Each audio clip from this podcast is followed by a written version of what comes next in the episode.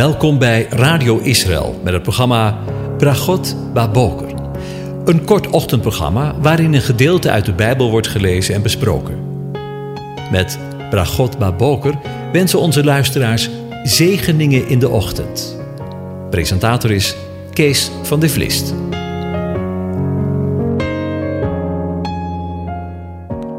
Goedemorgen, Bokatov, beste luisteraars. Vanmorgen denken we weer verder na over Psalm 104 en ik lees de versen 24 tot en met 29 opnieuw aan u voor.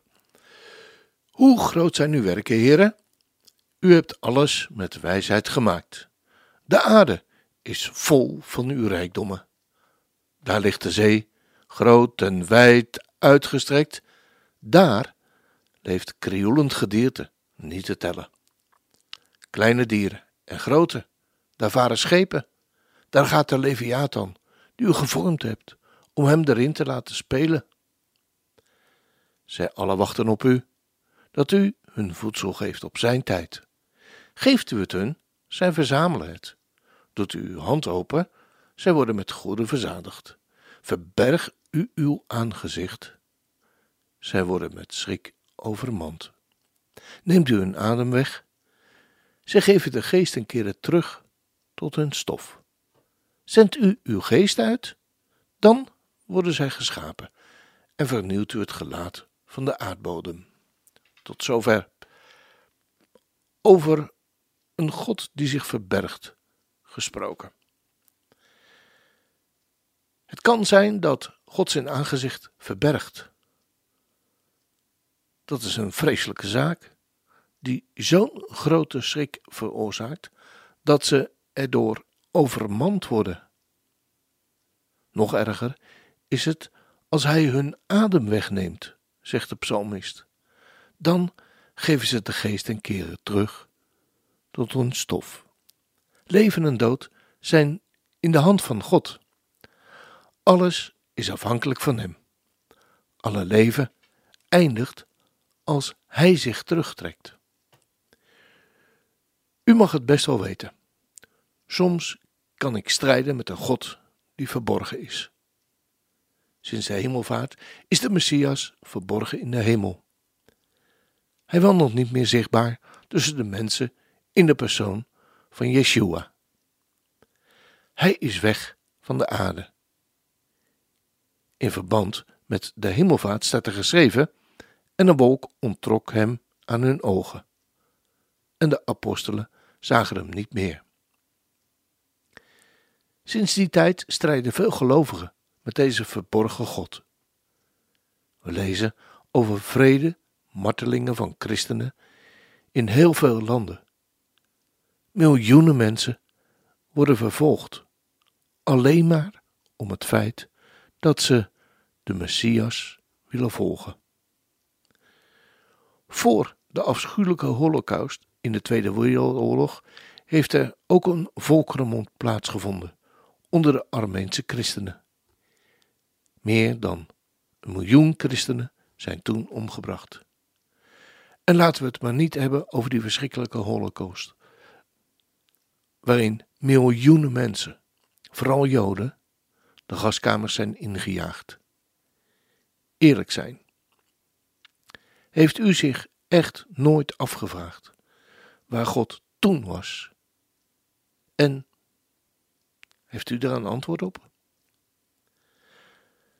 Maar ook dichter bij huis kunnen we tobben over een stille, verborgen God.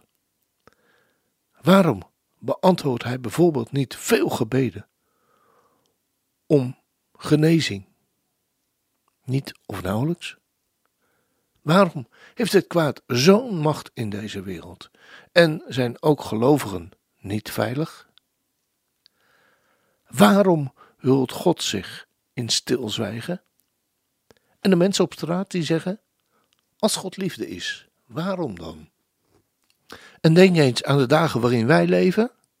Heeft u een antwoord op deze vraag wanneer u aan die verschrikkelijke oorlog van Rusland in Oekraïne denkt? En aan die duizenden kinderen die per dag in de moederschoot, wat toch eigenlijk wel de meest veilige, barmhartige plek op de wereld zou moeten zijn, in stukken worden gezaagd en gedood? Hoe staat het in vredesnaam met Gods bemoeienis met deze wereld? Kan het kwaad in onze tijd niet gewoon zijn gang gaan? Omdat mensen God en de kennis over God hebben losgelaten? Heeft Hij hem daarom losgelaten aan onze eigen verdorven denken? Kan het kwaad maar gewoon zijn gang gaan? Ja, ik geloof dat. Maar niet zonder een huilende God. Toen Lazarus, een vriend van Jezus, was gestorven, huilde de Heer om de macht van de dood. Maar hij liet ook zien dat de dood het laatste woord niet heeft. Want Gods verborgenheid is niet Gods afwezigheid. Nog een keer. Gods verborgenheid betekent niet Gods afwezigheid. Wanneer God verborgen is en zich stilhoudt, kunnen we de conclusie trekken dat God afwezig is. Alsof God zich heeft teruggetrokken in de hemel, als een soort schuilplaats waarin hij met alle eerbied maar verstoppertje speelt. En daar zit te kijken hoe wij het er op een waardeloze manier van afbrengen. Maar is die gedachte wel juist? God woont in de hemel. Daar is niet de grote afwezige. Hij woont in de harten van zijn kinderen. Ze zijn vertegenwoordigers van Hem op aarde. In de betrokkenheid van de gelovigen in de wereld toont Hij zijn betrokkenheid. Hij helpt mee wanneer wij huilen. De tweede verwarrende gedachte is dat God, omdat Hij verborgen is, onverschillig zou staan tegenover de gebeurtenissen in deze wereld. Hij heeft, wanneer deze gedachte wordt gevolgd, de wereld losgelaten aan haar eigen denken. Hij laat de wereld toch maar haar gang gaan. Hij verhinderde de oorlog in Oekraïne toch niet? Toch leeft bij God niet de gedachte, eigen schuld, dikke bult. Toen de Heer Jezus uitkeek over de stad Jeruzalem, waar hij uitgeleverd zou worden, om te lijden en te sterven, was het hart van Jezus zichtbaar ontroerd over de gevolgen. Hij voorzag dat de stad binnen niet al te lange tijd aangevallen en verwoest zou worden en Jezus, Yeshua, weende daarover. Met de woorden, Jeruzalem, Jeruzalem, hoe vaak heb ik je kinderen willen vergaderen, maar je hebt niet gewild. En in het jaar zeventig werd de stad verwoest. Maar huilde de Heer Jezus dan vanwege zijn machteloosheid? Kon hij niets aan de situatie veranderen? Nee, natuurlijk niet. We zien bij Lazarus dat hij werd opgewekt uit de doden. Iemand die sterker is dan de dood, is almachtig. In de schrift zijn ook vele teksten te vinden die vertellen dat de Heer Jezus eens zal heersen vanuit de stad Jeruzalem. Het is de stad van de grote koning. Als dat geen zegen is. De volgende keer hopen we met elkaar verder na te denken over de God die zich verbergt. Want daarover is het laatste woord nog niet gesproken.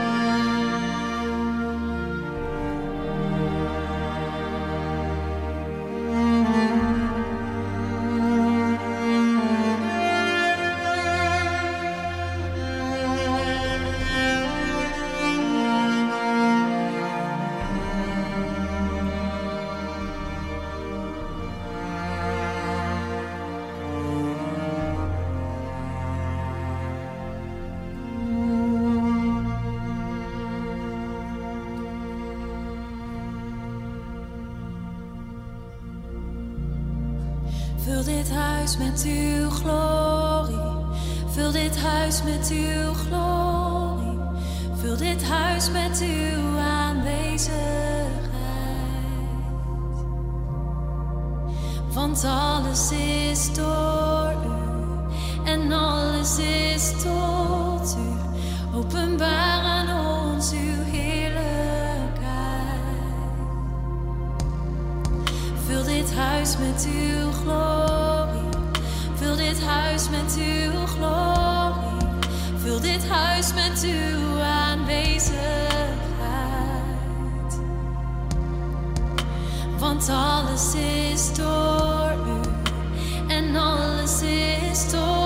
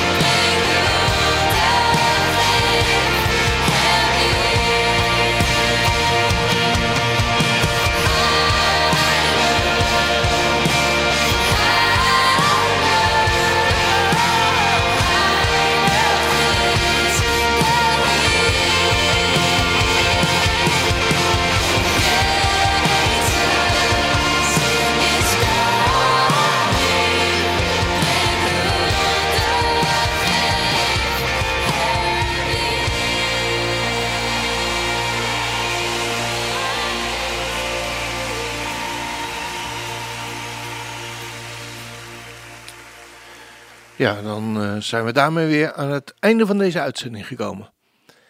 En eh, wens ik u God zegen toe voor vandaag en de komende dagen. De Heer zegene en hij behoedt u. De Heer doet zijn aangezicht over u lichten en is u genadig. De Heer verheft zijn aangezicht over u en geeft u zijn vrede, zijn shalom. Amen.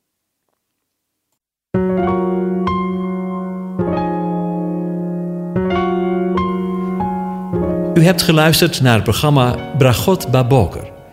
Een kort ochtendprogramma waarin een gedeelte uit de Bijbel wordt gelezen en besproken. Wilt u het programma nog eens naluisteren, dan kan dat. Ga naar radioisrael.nl en klik onder het kopje radio op Uitzending gemist.